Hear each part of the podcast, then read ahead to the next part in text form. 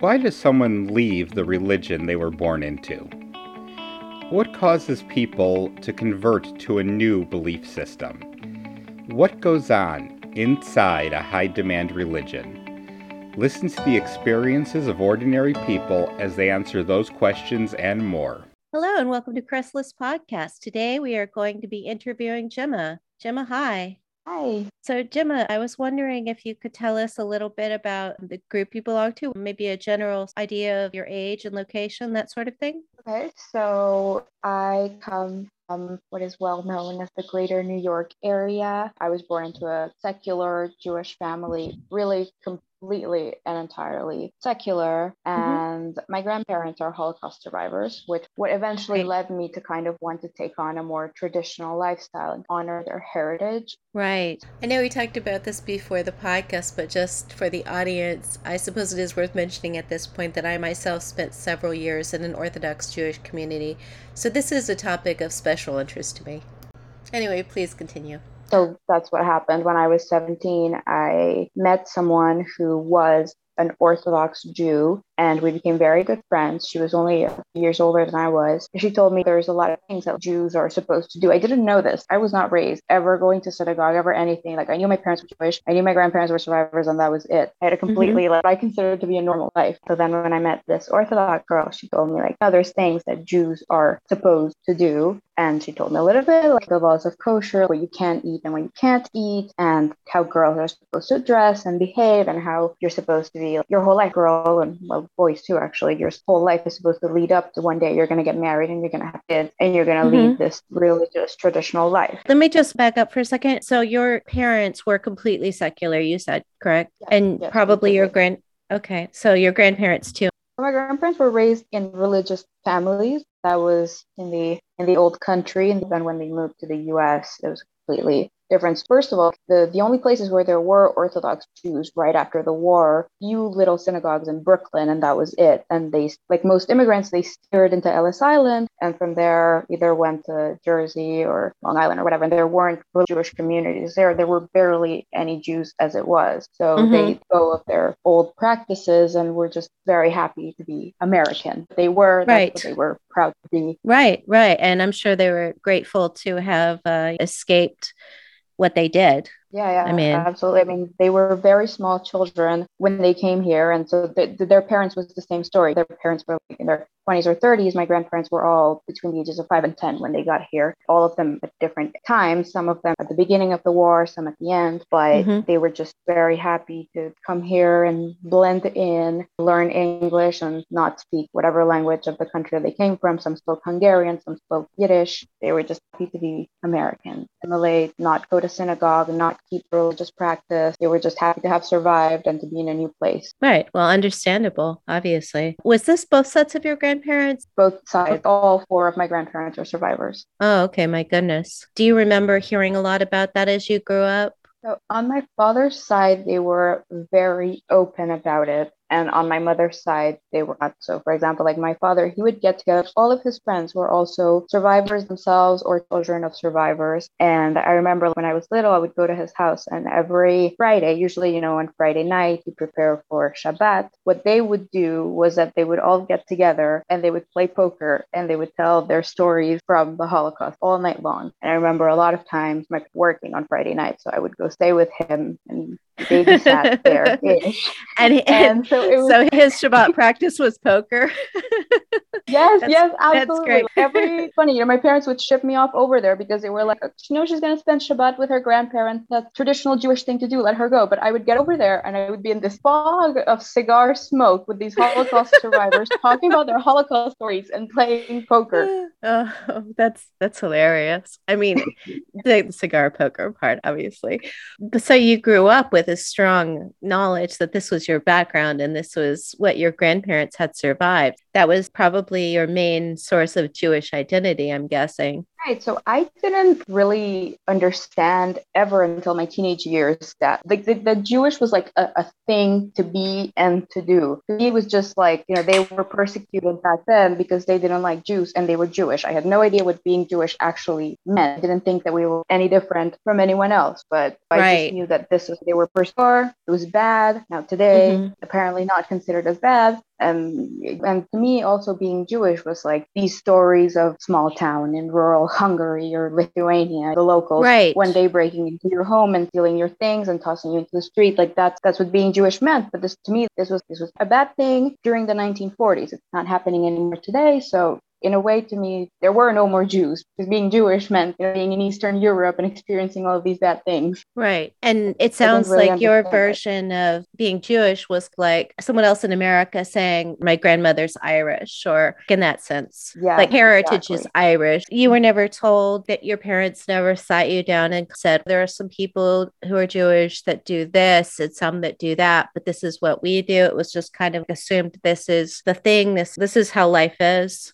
being Jewish was not something that we ever talked about, particularly not with my parents. My grandparents, for them, it wasn't that something that they talked about, it was just something that they lived in it. You know, for example, they remember that people would get together on Friday night to have dinner, so they would do their own version of it and how they wanted to do it. And you would go to the synagogue for the holidays and then have, say, you know, for the Jewish New Year, you would have a big dinner after going to synagogue. Well, they wouldn't go to the synagogue, they would just have the big dinner with their friends and the family. They kept the little things that they did that they remembered their parents doing, them in their own way. So that's with my grandparents being Jewish was doing things, and with right. my parents was an absolute non factor in their lives at all. Okay. I see. So there was cultural carryover with your grandparents, but with your parents, basically not at all. So completely secular. Yeah. That makes sense. So that's how you grew up. And then when you were a teenager, you made a friend who was Orthodox. And she's like, Well, you're Jewish. There are things that Jews are supposed to do. If you're Jewish, you're supposed yeah. to be doing these things. And you're like, Oh, wow, I didn't know that. Yeah, exactly. First of all, I didn't even know that Jews getting together was a thing. There was such a thing as like having Jewish friends and doing Jewish things with them. I, right. I didn't even know that this was a thing. I said I didn't really understand what being Jewish was. Like you said, it's the perfect example. People today, they're like, my great grandparents were Irish Catholic, but you don't see them getting together with fellow people whose great grandparents are Irish Catholic. that's kind of how I saw it. Right, right. Exactly. It's just a footnote about your heritage, not something that necessarily influences your life today or any of your practices. It's just kind of like, this is where my people come from. Well, that's interesting. My mm-hmm. people come from here. Right. That's how I saw it. So, where did you meet this friend? So, I did have some Jewish friends growing up, but again, who were completely secular. And then I was in my last year of high school, and there was a, friend of mine who we were the same age. She was a, a year in advance for some reason. I think she skipped a year because she was like so smart or whatever.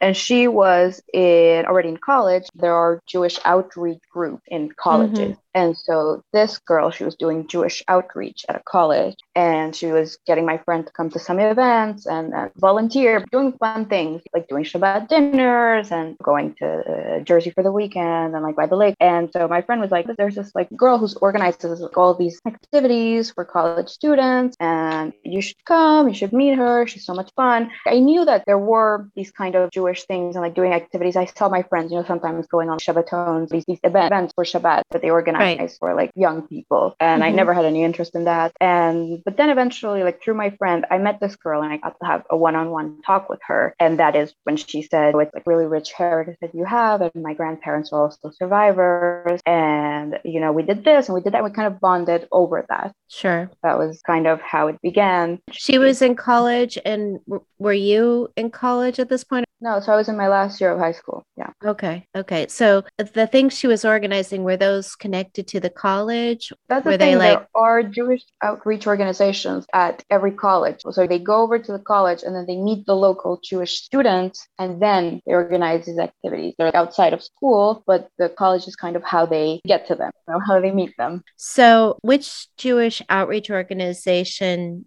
was this under oh, Chabad? So what sounds Chabad. It sounds like you were basically a Chabad girl's dream. You are exactly who they are looking for. yes. Yes. You know, Jewish on both sides, completely secular. You don't know anything. You're a completely blank slate. Exactly.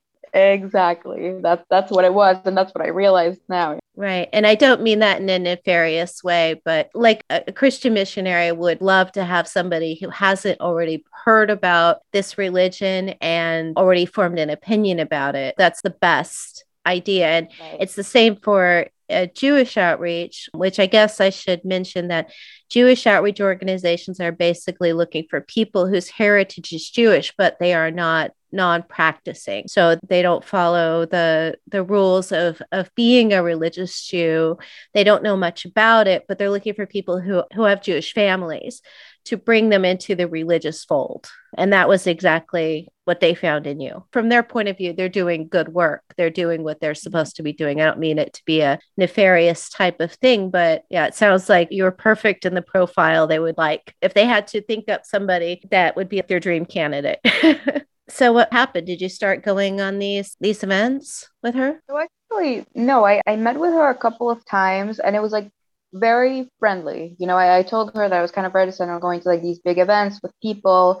And so she was like, fine, no problem. So I ran into her a few more times, hanging out with my friends and whatnot.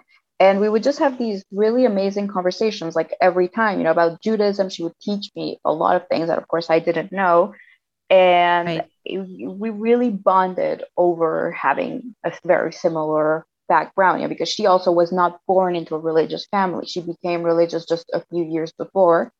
And so we both had the same secular jewish background of having holocaust survivor grandparents. And, oh that's interesting. Okay. Mm-hmm. so she didn't grow up religious you had a, a ton in common.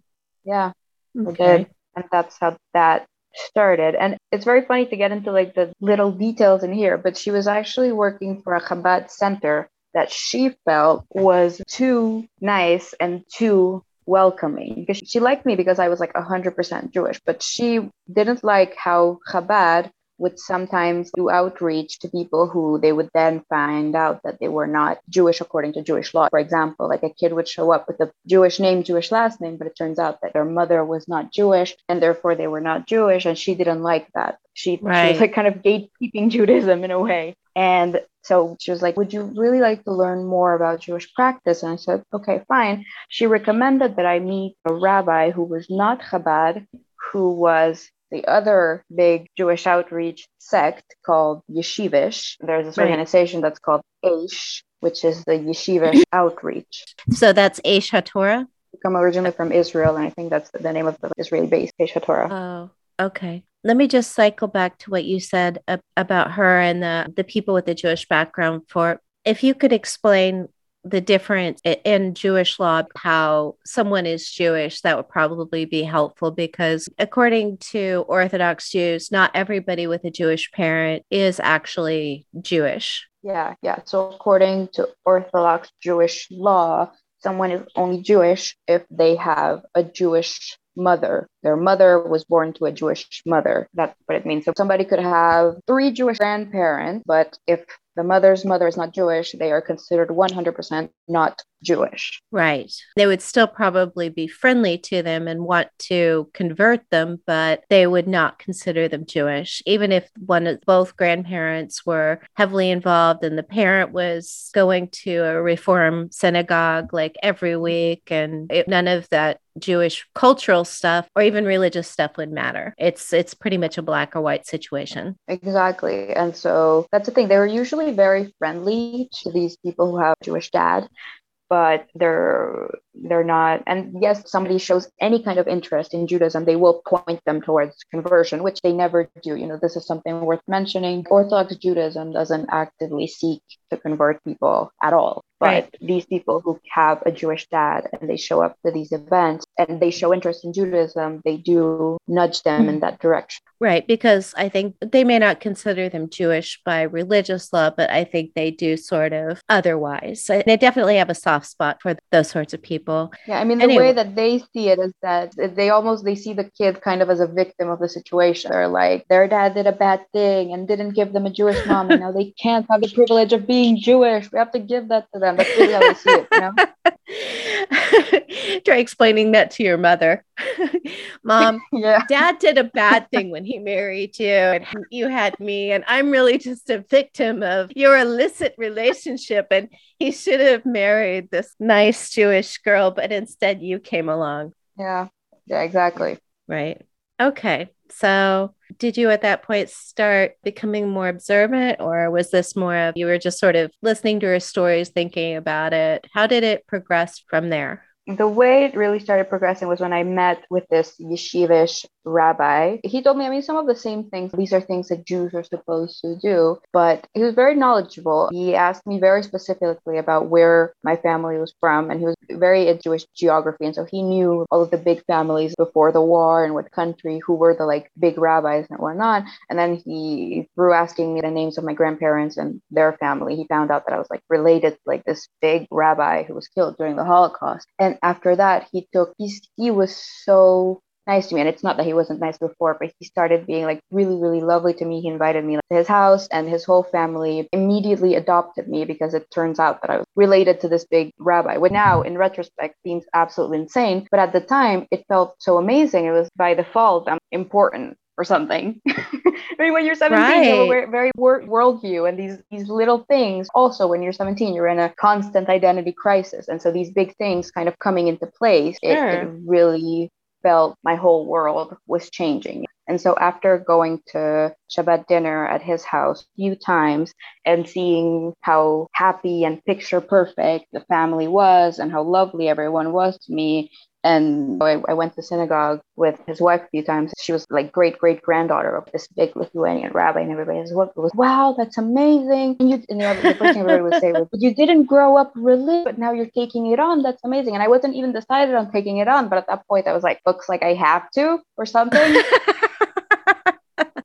I'm sorry, I'm laughing, but it's the way you're describing Funny. it is amusing. It is. It is kind of funny. All of a sudden, you find out you're Jewish royalty, and everybody's so excited, and they want you to carry on the tradition. And you're, oh wow! I mean, it's also sudden. I just came exactly. to synagogue. I don't even know exactly. what I'm doing, That's... but I have to uphold this heritage of great Jewish learning. Absolutely. That's 100% what it was. So after that, I was convinced. I was asking her, what can I take on? What can I do? And obviously, kosher, Shabbat, and modesty are the, the first things that you, you have to do. Everything else, right. all of the other little Jewish laws, you can kind of learn as you go along.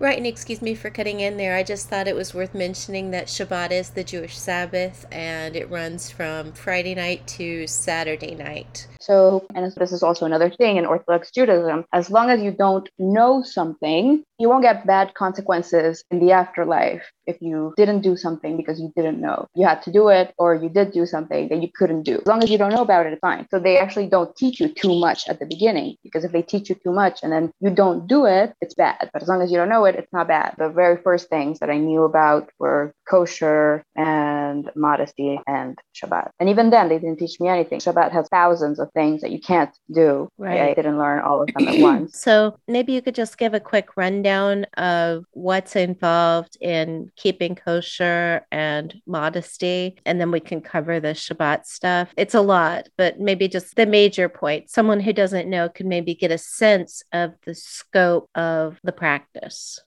So kosher, the basics would be can't mix dairy products with meat products. And if you do eat meat products, they have to be butchered by a kosher butcher. Mm-hmm. And mm-hmm. of course, there's certain animals you can't eat. And you have to check your fruits and vegetables for bugs because you can't eat bugs. And right. everything that you eat has to have a kosher stamp on it. Right. Okay. So any processed food would have to have a kosher symbol on it. Yeah. And you can't just buy meat from the grocery store unless it from from a kosher brand in Mark Kosher. It came from this specific butcher that handles animals in the proper way. You can't just go to Burger King and have a hamburger because that meat that they use isn't kosher and they're also mixing dairy products and meat products. So if you're really keeping kosher, you're not getting takeout food. It isn't the basic first step, but at the end of the day, you end up eating a very strict specialized diet. Yeah, yeah, exactly. So this is also another thing that they loved about me. I was vegan at the time, always have and always will be. And so kosher was pretty much a non-factor to me. So they, Oh. you know, the Orthodox Jews around me were like very happy about this. They wouldn't have to brainwash me to kosher basically. So that is Yeah. actually pretty convenient. No meat, no dairy, no problem. Yeah, exactly. As far as the modesty goes, So, I mean, already before I ever went to that rabbi's house for Shabbat, I had already guessed that there was a dress code because whenever I would see the other Chabad girls, I always saw that they were in skirts. So then I looked it up, and yes, there is a dress. There are the modesty laws, which for women, it means always wearing skirts that go past your knee, shirts that cover your collarbone and your elbows. So that's that. And so when I knew that I was going to go to this rabbi's house, I figured I have to dress up. Or actually, nobody told me anything. And I'm sure that if for the first time I had shown up not dressed this way, it would have been fine because I didn't know. But Right. so I did dress that way. It actually, for me personally, was not that hard of a transition. I was already a little hippie-ish back then, and I always hated wearing pants. I felt like I had quite a feminist face when I was 14, and I had this whole manifesto written out in my head about how pants are oppressive to women for like a million reasons. So by the time the whole Judaism thing came about, it actually so that's the other thing. I felt like it fit right in with my values, which it didn't. It was completely contrary to my values. But I felt at the time everything was fitting, fitting in. They told me about kosher, and I was like, well, I'm already vegan. There's no problem. Oh, I can't wear Right. pants now? Well, perfect. I hate pants. They're horrible. So I like everything was fitting in. that's you so know? So I- interesting. So I, just find it fascinating. You were a feminist and you felt like skirts were, I mean, pants were oppressive to women. That's completely the opposite of what I would have mm-hmm. expected. So in my mind, it was because pants represented women being forced into, into doing these things that men are doing. I read a book called The Scum Manifesto by Valerie Solanas when I was 14. Very bad idea. Uh-huh. Don't expose young teenage girls to this. The whole premise of her book is this women are being oppressed by being forced to be like the Orthodox approach is yes, women are oppressed by the secular world to be like men. So force them to be in the kitchen and to be mothers. That's the Orthodox Jewish way. But what I grew up with and what I had the worldview of as a teenager was that the women were oppressed by default, and then the world was forcing them to be like men. And so I really felt like becoming Orthodox in the way that I was doing it was contributing to my own liberation according to the feminist literature that I had been exposed to until then. That is really fascinating. So sounds like it wasn't that much of a transition. That's that's really interesting. And as far as Shabbat went, you were you were okay with it. So Shabbat, I never felt like particularly guilty about it, but I don't think that I, except for a handful of times, I don't think I ever kept it completely. It's just too ridiculously hard. Seriously, thousands of things that you can't do and that you have to think about, and this and that.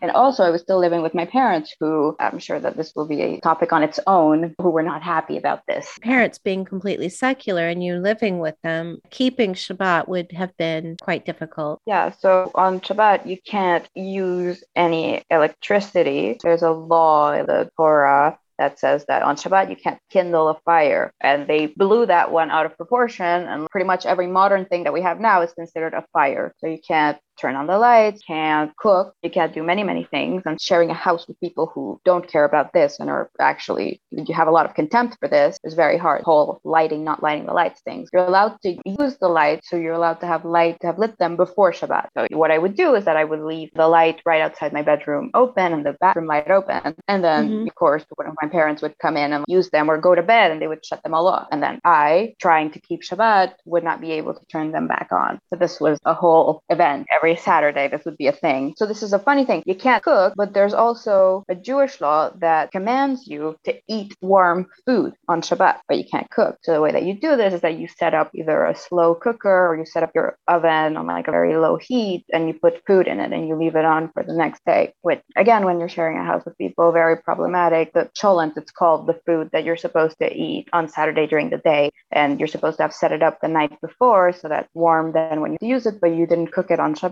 And the thing reeks. There's one thing that you can say about cholent is that it stinks up the whole house for like 15 hours. So again, a house people, not convenient in any way. It does have an aroma. You said you didn't keep Shabbat completely, but was it an issue to eat the food that was being served? Did you have to make your own food? I mean, I know there's something about eating food prepared on Shabbat. Well, so that's the thing. I would make my cholent every Friday after just some beans and vegetable stock in a tiny slow cooker. And, you know, except for the smell, it wasn't that much of a problem. But of course, that was, that was the only food that I could eat because I had made it and I knew that it was kosher and I knew that it was ready and all right. fine for Shabbat. So then my mother would be angry that I didn't eat breakfast with them and eat what she was making. And I'm very happy that I, throughout this whole thing, I always showed restraint and compassion towards my parents because it is well known that there's a lot of kids who become religious when they're still living with their parents that make their parents' lives a living hell because their parents are also Jewish, but they're not keeping Jewish law. So at least I'm glad that I showed restraint in that regard. I never told them anything. You know, I never said, you're not supposed to do this on Shabbat or you're not supposed to be eating this. I never did. Right. And this right. is also another advantage of having been vegan for quite a few years. I was always used to making my own food. Food was always thing in my house, a thing that we would always fight about. So anyway, being Jewish didn't add on more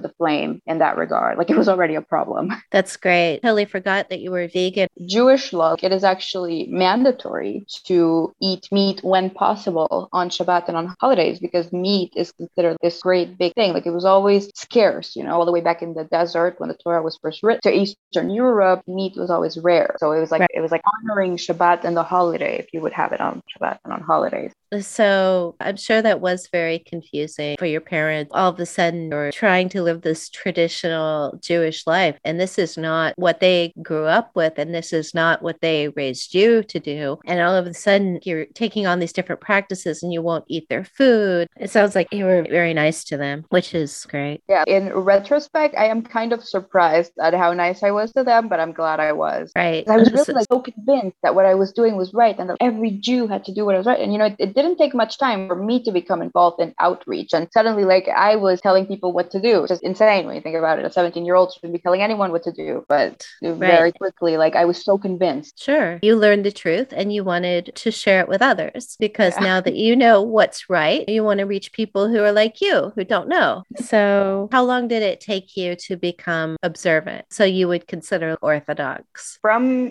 meeting with that rabbi, it was very quick. I wanted to take everything on, and I thought that I had to do absolutely everything. So even the things that I couldn't do perfectly, Shabbat, you know, for example, but everything I wanted to do, absolutely everything from the moment that I went to synagogue with, with his family and adopted by the whole community. It was really in a few months that I was already doing everything, literally as much as I could. It was six months. And I was like, honestly, and I was one of the things that I made it a point to do was whenever I was in conversation with religious Jewish people, I would make mental notes of the words they were using and the lingo they were using and the way right. they were speaking, able to speak like them. And so that when somebody would meet me, they wouldn't know that I was not born religious. And honestly, like six months, I achieved it. Like it was ridiculous. I looked like a perfect little religious girl. I talked like a per- perfect religious girl. And right. that was what I wanted. Right. No, there is a specific jargon that's not just true for Jewish religious people, it's also true for people of any religion that they have terms and phrases that they drop mm-hmm. in certain circumstances. For Jewish people, it's like you'll promise to do something, but you'll say, I don't swear to it, and the English. And then there's if you say that you want something, you'll say, with the help of God after it that kind of thing. Yeah, yeah, exactly. No, and even uh, like the, the, little words they add in little Hebrew or Yiddish words into daily conversation up to a point where they don't really ever use the English for that. And so right. like, that was something that I had to learn. You know, for example, like modesty in Hebrew, but Hebrew with the accent of people who are from Eastern Europe, it's pronounced tznius. And you're never going to hear them say modesty. You're only going to hear them say tznius. Right. And the word can be conjugated in a million different ways and all of those conjugations that's what's used in the, the actual english word right so right. that was something that i had to learn yeah, no, and it sounds like you kind of threw yourself into the deep end. You're being around observant people and kind of absorbing their vocabulary and their concepts like a sponge, which yeah. makes sense. So six months, you're still 17, you're eight, maybe you're 18, and you're Orthodox. Are you going to college at this point? When I graduated high school, first thing I did, yes, I went to college and I was still religious and I was trying to balance the whole thing out. I know that there's many people, you know, Orthodox people that go to college and are very successful. But I found that because I was learning how to be Orthodox and I was also going to college classes, I found it very hard. So I decided to drop out after my second semester And mm-hmm. I knew that that would be the breaking point with my parents. I tell them I'm dropping out of college because I want to be religious. That would have seriously, I, I can't even imagine it. So that's when I decided to move out and I moved in with these religious girls who were also not studying. They were working inside the community, they were working, waiting to get married. And I uh, figured that would be easier than to go to school and get a degree and be, be a functional member of our society. the way you said that. I will say, yeah, on the one hand, but on the other hand, from your point of view, you were diving into a culture that you wanted to learn more about that had to do with where your family came from. And you learned you're connected to this great rabbi in Lithuania. Jewish practice does require a lot of learning, there are a lot of different texts, and the Jewish law is intricate.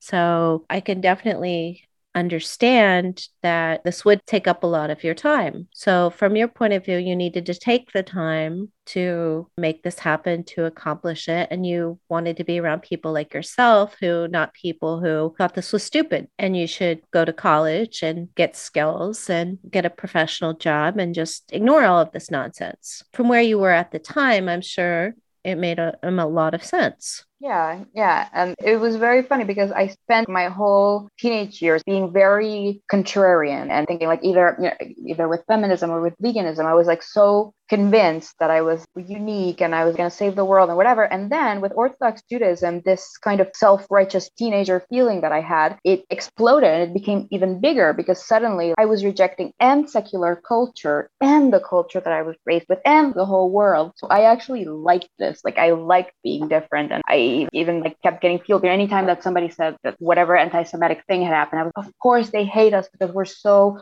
cool and we go against all of their values and their values are bad. And so I was hyping myself up the whole time. Right. So would you say that there was kind of like an us versus them mentality that you were taking on and that the people around you shared? Absolutely. This is all Orthodox Jews have this and they talk this way. It very much is us versus them. And I was very happy to have taken this on because I always felt personally that it was me versus the world. So suddenly it wasn't me versus them, it was us versus them. Like all of us, we had all of our practice, and then there was the rest of the world who was out to get us. So right. I was like private. Right. So when you said you moved in with these religious girls, how many people were you living with? It was an apartment that was right above synagogue. The rabbi owned this was like a little apartment building. It was six apartments that were above a synagogue, and he had been renting them out for I don't know 40 years. So they were like completely entirely rent controlled. Plus, because we were religious, he was giving us a really good deal on it because in New York it's impossible if you're a young person with virtually no skills and no job get a decent apartment. So I moved in with this one girl that I knew from the outreach thing, and we were seriously paying paying babas, and we were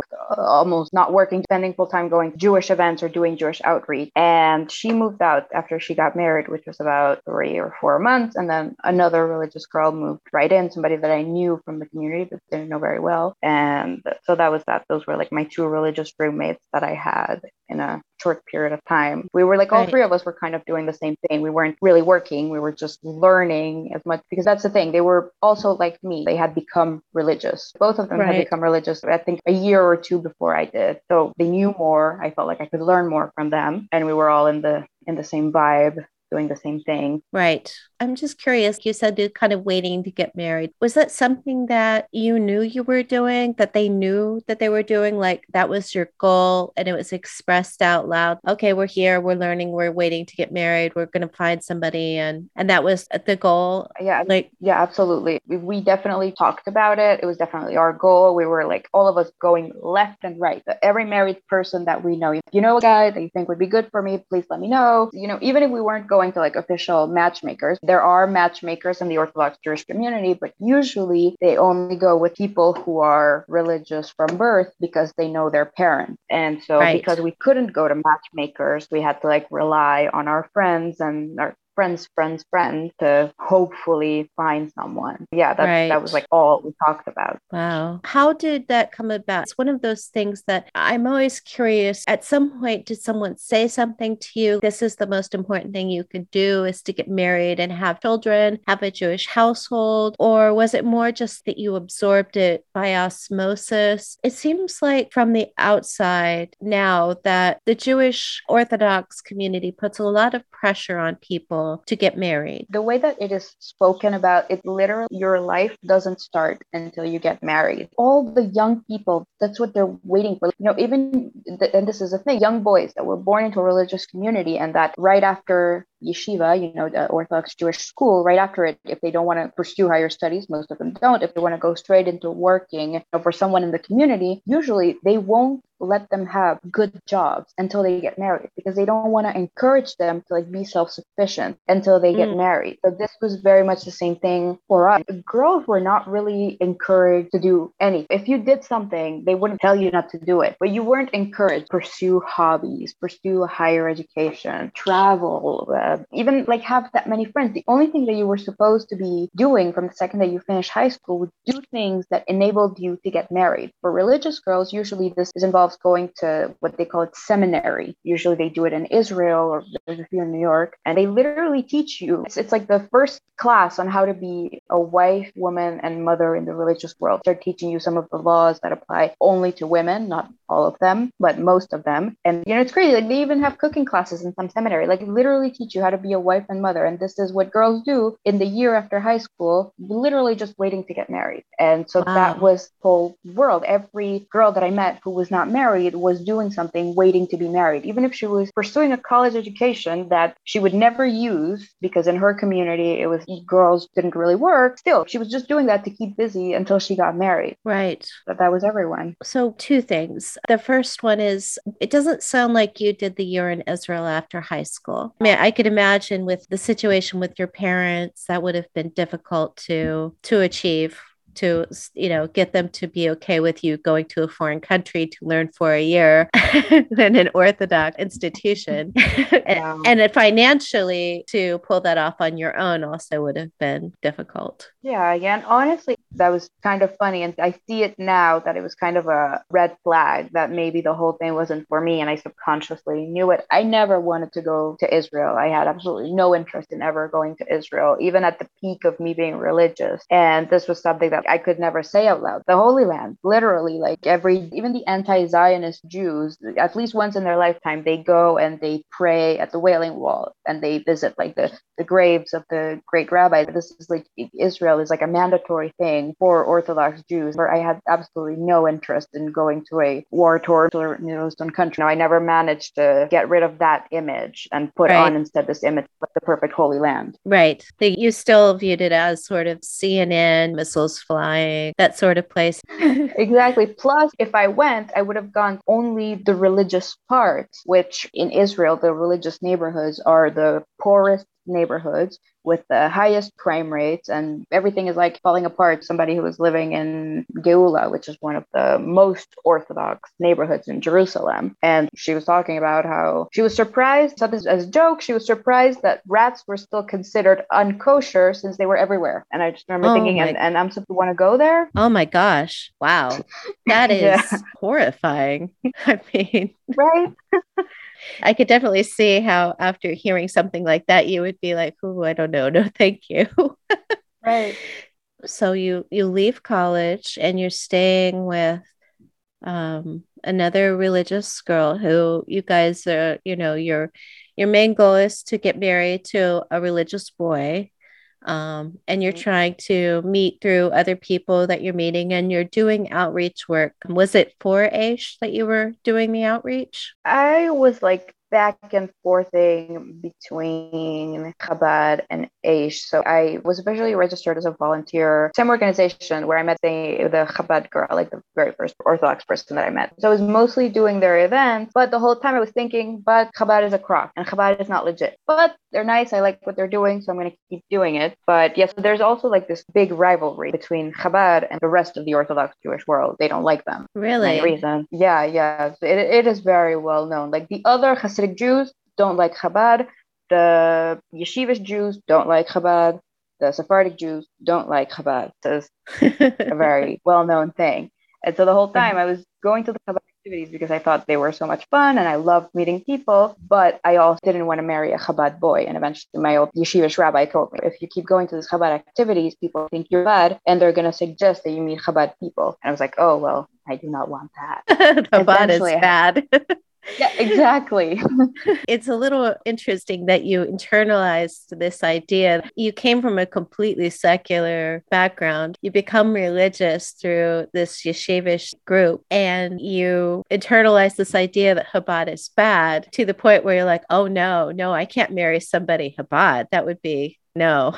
Yeah, it's exactly. interesting. Difference between Chabad and Yeshivish. Well, first of all, Chabad, they are Hasidic Jews. The image that you see of, of Hasidic Jews everywhere in the world, that Chabad are technically supposed to be like them. But the main difference between Chabad and the normal Hasidic Jews is that their head rabbi has died and they haven't replaced him. So they technically have no leader, and their leader passed away told them that they had to go to every corner of the world and find every Jew and show them the truth, show them about Judaism, teach them about it, and hopefully eventually bring them to the path of orthodoxy. The yeshivish right. approach, first of all, they were not really doing outreach until very re- recently, like I don't know, the last eight to 30 years. And so the yeshivish Jews, now we call them yeshivish, but originally they were the Litvish community. They, they were originally from Lithuania, but not Lithuania, the tiny little country that you have today, the Great Duchy of Lithuania, which used to encompass most of Eastern Europe back in the 1800s. And the way that they did things is that everything was focused on learning Torah for men. For women, they had to obviously have a million children, take care of them, and be the breadwinners. And this was even 200 years ago because men were supposed to be learning Torah all day long, day and night. They were supposed to be learning Torah. Whereas Hasidic Jews, men were supposed to provide for their families, and they weren't so much focused on learning, they were more focused on praying. And they make their praying very lively. You know, Hasidic Jews, they have a beautiful, they have many beautiful songs that are prayers and they were very into dancing and rejoicing. And Hasidic Jews were very much about being happy. So that's Chabad or Hasidic in that way. And whereas hmm. Yeshivish, they're the old Lithuanian approach of only wanting to learn and leading these very austere lives. Lithuanian Jews are the kind of people that when you tell them that you're struggling or that you're unhappy, they'll just go, that's life. They don't have this like emphasis on serving God in a happy way. Right. That would be the big difference between okay, them. That's interesting. And, yeah. So you didn't want to marry a Chabad person. Did you eventually meet someone? That's the thing. Eventually, I was at a Chabad outreach event with the very first religious friend that I made. She introduced me to someone that she thought would be perfect for me. I was eventually engaged to him. So he was about 10 years older than I was, still mm-hmm. studying in college, had changed his career path a million and a half times. And his parents were Chabad, but he was now studying at a yeshivish school. It's actually at a yeshiva, but for boys who are no longer in yeshiva. And he really wanted to take on the kind of the yeshivish way of life. And he was also Sephardic. And this is going to sound absolutely, absolutely ridiculous, but I wanted to marry somebody Sephardic because they're allowed to eat more things on Passover than Ashkenaz Jews. Passover, what the difference in Sephardic and Ashkenazi practice, that would probably be good. And so, as a Passover, the difference between Ashkenazim and Sephardim is that Ashkenazim, who are from Eastern Europe, the rabbis made many, many rules of things that they could not eat during Passover. Most grains and pulses they can't eat. Whereas Sephardim, people who are from the Iberian Peninsula, their rabbis said that they could eat all of those things. So, can eat rice and really all of the grains and pulses that are not straight up bread. Right. And this is a distinction that's still held today. So yeah, people exactly. whose family descend from the, you know, Middle East, regions, mm-hmm. they can right. eat those things. And if, I think it's, it, correct me if I'm wrong, it's if a woman marries into a man's community, not the other way around. So if you marry a Sephardi man, you would take on his practice, but if a Sephardi man were to marry you, he would keep his practice. Yeah. The way that they do it, because back in the old world, it was absolutely that a woman would marry into a man's family and she had to take on everything that his family did. There's actually, it's, it's written, I, I don't remember which, which book I read it, but back in the day, they would tell a girl at, as soon as she was married to spend as much time as possible with her mother-in-law learning how to be like her because it was not Jewish law that she had to exactly be like his, her husband's family. Today, girls are allowed some of their own traditions if they want to. Like if I, as an Ashkenaz, married a Sephardic and I still wanted to keep my Ashkenazim customs, I would be allowed to. I would just not be allowed to force my husband to do it. And your kids, I guess, would be raised in the husband's tradition. Yeah, yeah, exactly. So for the kids, there would be no no choice. You know, they would have to be raised into the husband's tradition. Uh, you were engaged, but you did not get married, correct? Yes, yes. So we weren't officially engaged. I mean, the Ashkenazim, there's like a three step process to getting engaged. The Sephardim only have one step, which is to like formalize it in front of your family, friends, and rabbis and witnesses. Ashkenazim a little bit of a longer process. So we were never officially engaged in either way. We never had a party with friends and family saying, okay, we're getting engaged, we're getting married this real. But we had agreed that we were going to get married and we were planning to do that. Okay. Before I was like, okay, I can't do this. So in the Orthodox world, really like if you even if you don't have a matchmaker, somebody has to act as the matchmaker. Like somebody has to go, okay, she's interested, he's interested. When do you want to see each other? And they really like have to supervise your first few date. Otherwise, right. it's just not, you know, quote unquote kosher. And she didn't want to be our matchmaker because she said that we had too big of an age difference and she didn't want to be responsible for anything. And so right. then we asked other friends who knew both of us, and no one, I mean, we asked like five people, no one wanted to be our matchmaker because they didn't see it working out and they didn't want to be responsible for it. Wow. And so this, this already should have been a huge red flag. Oh my goodness. but it wasn't.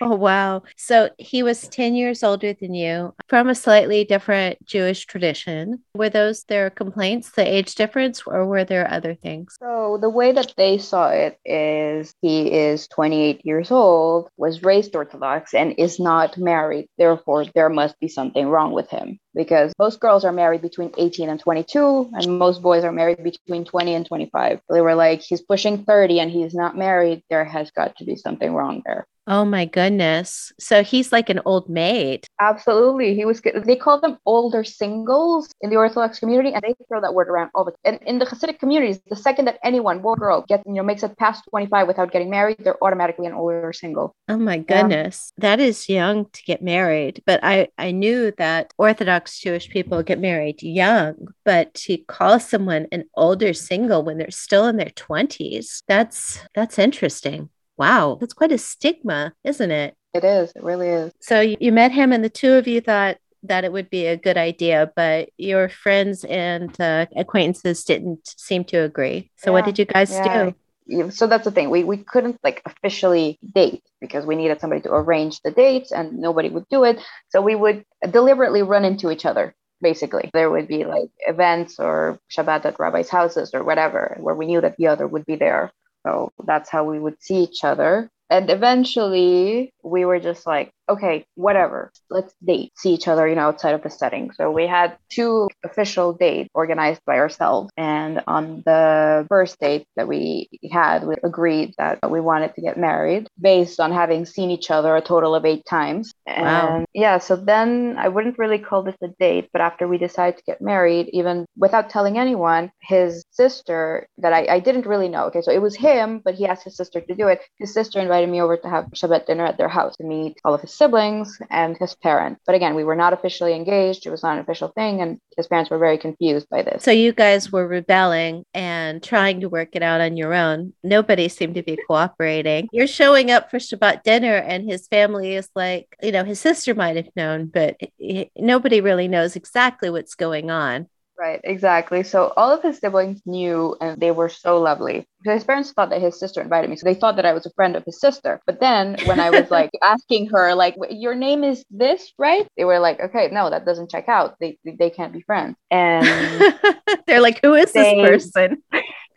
yeah, exactly. Why is she but here? They, exactly. It was a little awkward at first, but they were so lovely to me. His mother, she caught on very quickly onto what was happening, and she was absolutely adorable to me. And I remember after that, I learned a few things about him that night that kind of were red flags for me. And I was like, that put the first doubt in my mind. But his family was so lovely that I remember after that Shabbat dinner talking to one of my friends and I was, can you marry a guy just for his family? She was like, no. But I remember thinking, like, I loved his family so, so much. And once her mother mm-hmm. realized that like, I was unofficially dating her son, she was so grateful because he was an older single. This was a problem. And so right. she, finally found a girl, and she was just the sweetest to me. Oh, and that must have been so nice for her. She was wanting to get him married off, and here you are, and she probably liked you. She's, oh, she's normal and yeah, exactly. If it's something you can't share and it's not identifying him or anything, what did you learn that you thought was alarming? Well, first of all, like before that, I didn't really know that ever since he graduated yeshiva high school, he had not been able to either hold down a job or study anything permanently. And the Sephardic way is that it's men who are supposed to provide for the family and women are supposed to stay at home with the children. So i was like he has no skills. He has no job prospects and he has changed his major a, a million times. So how on earth is he like going to provide for the family? So that was like my first doubt. And then i was if he can't stick to Uh, either a school program or a job, how do I know that this is a person who is going to be able to keep a stable family life? That was what right. I was thinking.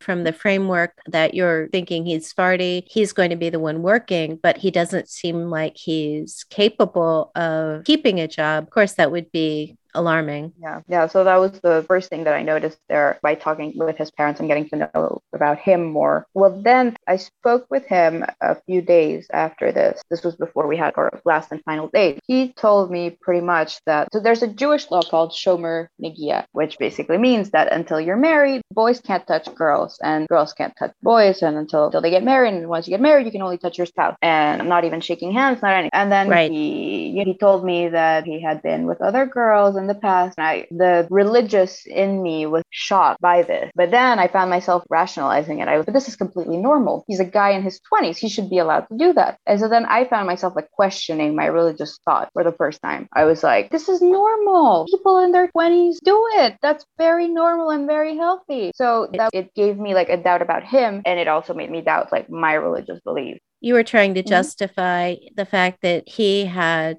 been with other girls with your secular brain mm-hmm. because that would be of course normal for somebody who is in their 20s in the secular world but in the religious world that's absolutely not something that people do at least not openly yeah exactly in a society so where you're not supposed to be touching the hand of the opposite yeah. the opposite sex. So it's interesting that your religious person trying to justify it with your secular reasoning to give him the benefit of the doubt for this religious match that you're trying to achieve, even though he grew up in the religious community. Right, exactly. And so that's why eventually I couldn't rationalize it. I couldn't make sense of it because we were going to engage in religious Jewish life. And so therefore that did not work. It just didn't work. He grew up religious and therefore he did this. And it's a very bad thing to have done in the Orthodox community. That that was like, okay, this is not going to work out with him. And so that's when we had our final date, if we can call it that. You know, this is not going to work out for me. That was our 10th time I ever saw him. And seeing someone 10 times, we had the time to get engaged, meet his whole family, and get unengaged.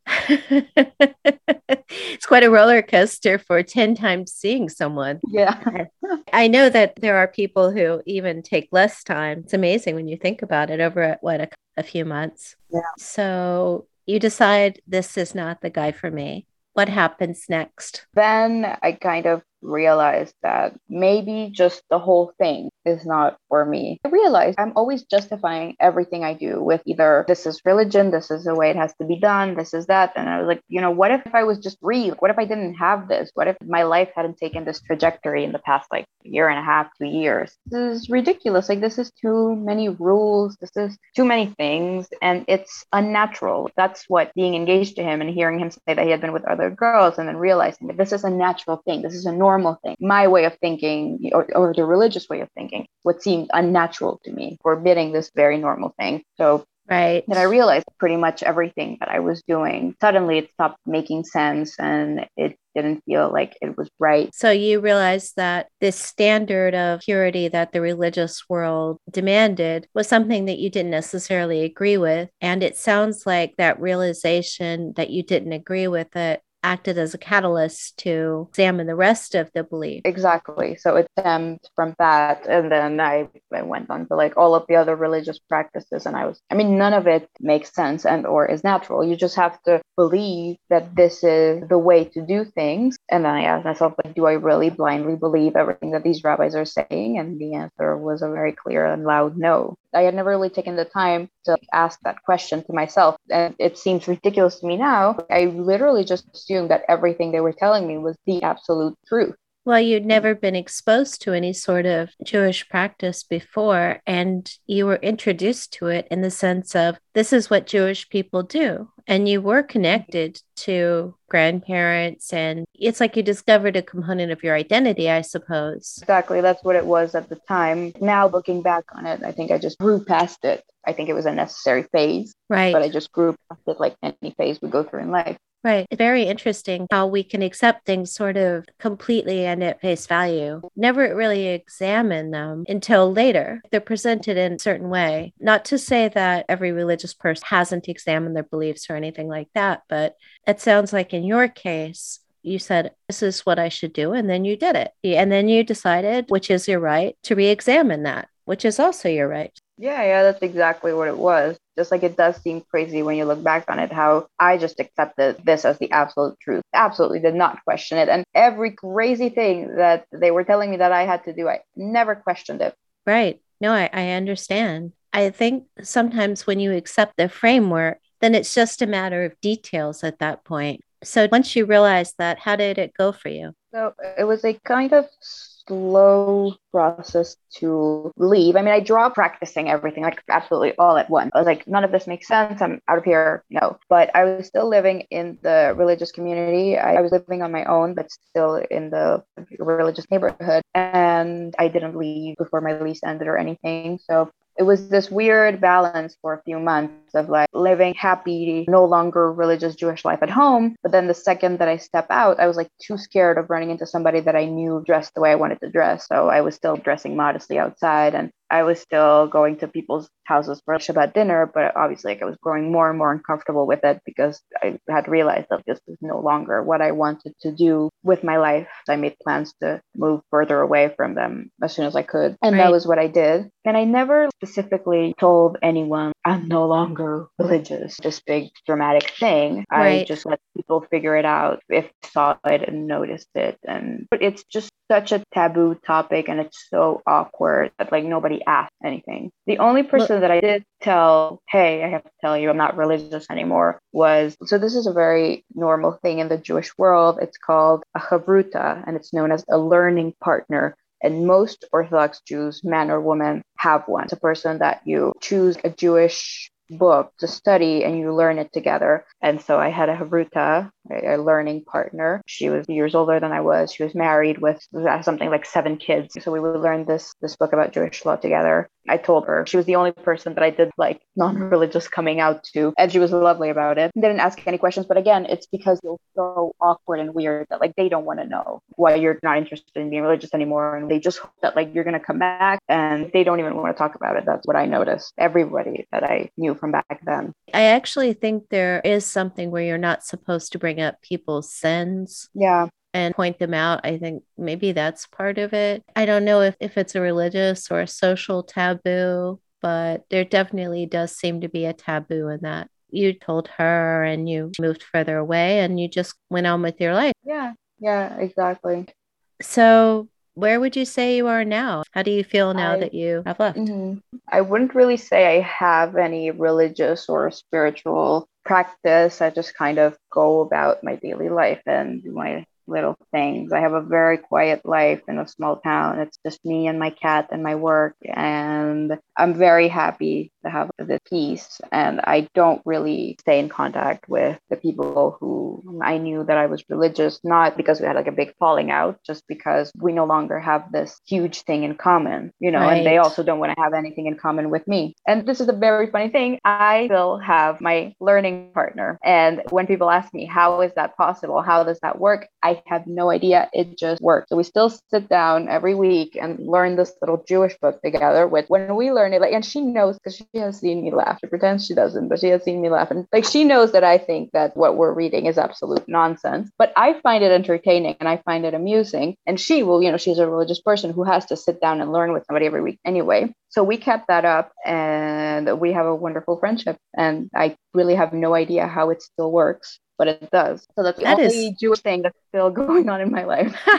that is great that you managed to make a friend and she accepts you the way you are and you accept her the way she is and do this thing and she knows that you're getting something different out of it than she is so that's really nice to, to have that sort of mutual tolerance yeah that's what it is mutual tolerance and i mean mm-hmm. sometimes she'll say things that i find absolutely outrageous and i'm sure that i say things that she finds absolutely outrageous but it really doesn't change the fact that we somehow have like a really solid base for a great friendship and a great connection. And so, yeah, that was like a big surprise to me that of all the people, she's like, okay, yeah. well, I have to learn with somebody. I might as well keep learning with you. So, what if you're not religious and you're like, well, okay.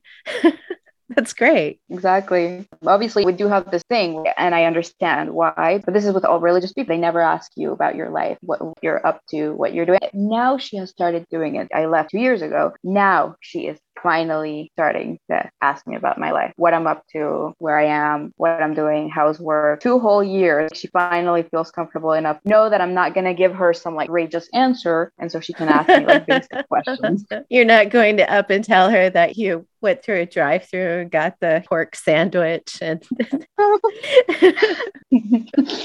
yeah exactly yeah exactly but we do have silly, like these but... very cute like mild disagreements every once in a while like sometimes we talk, you know, about because she lives in a very insular community. She lives in a community that was it's much more religious than any community I was ever in, and it's she doesn't like ever have to interact with non-religious Jewish people, like not just non-Jews, just any non-religious Jewish people. Like they're not a part of her life. I'm the only non-religious person that she like interacts with at this point. And at some point, we're talking about the differences between religious world, secular world, but you can and can't do, treading very lightly and I said something about out here in the free world, we can do I don't know what. And then she, she just laughed and she kind of looked at me, like, come on, we keep this friendship going on not saying things like that. So it, it, was funny. Yeah, that is. But again, funny. she's not offended. I'm sure she knows what I think of her life. And I most certainly know what she thinks of my life. But right. somehow friendship still works somehow. That's great. It kind of gives you hope when you hear things like that. Yeah, yeah, um, exactly. Okay. Well, is there anything that you'd like to bring up or any anything you want to talk about before we wrap this up? I don't have anything in particular in mind. Well, it's definitely been a pleasure, and I very much appreciate your time. Well, thank you. I've never done a podcast before, so I was like, that should be an interesting experience. And it was fun. Thank you for joining us today. Please be sure to subscribe to get the latest episodes as they're released.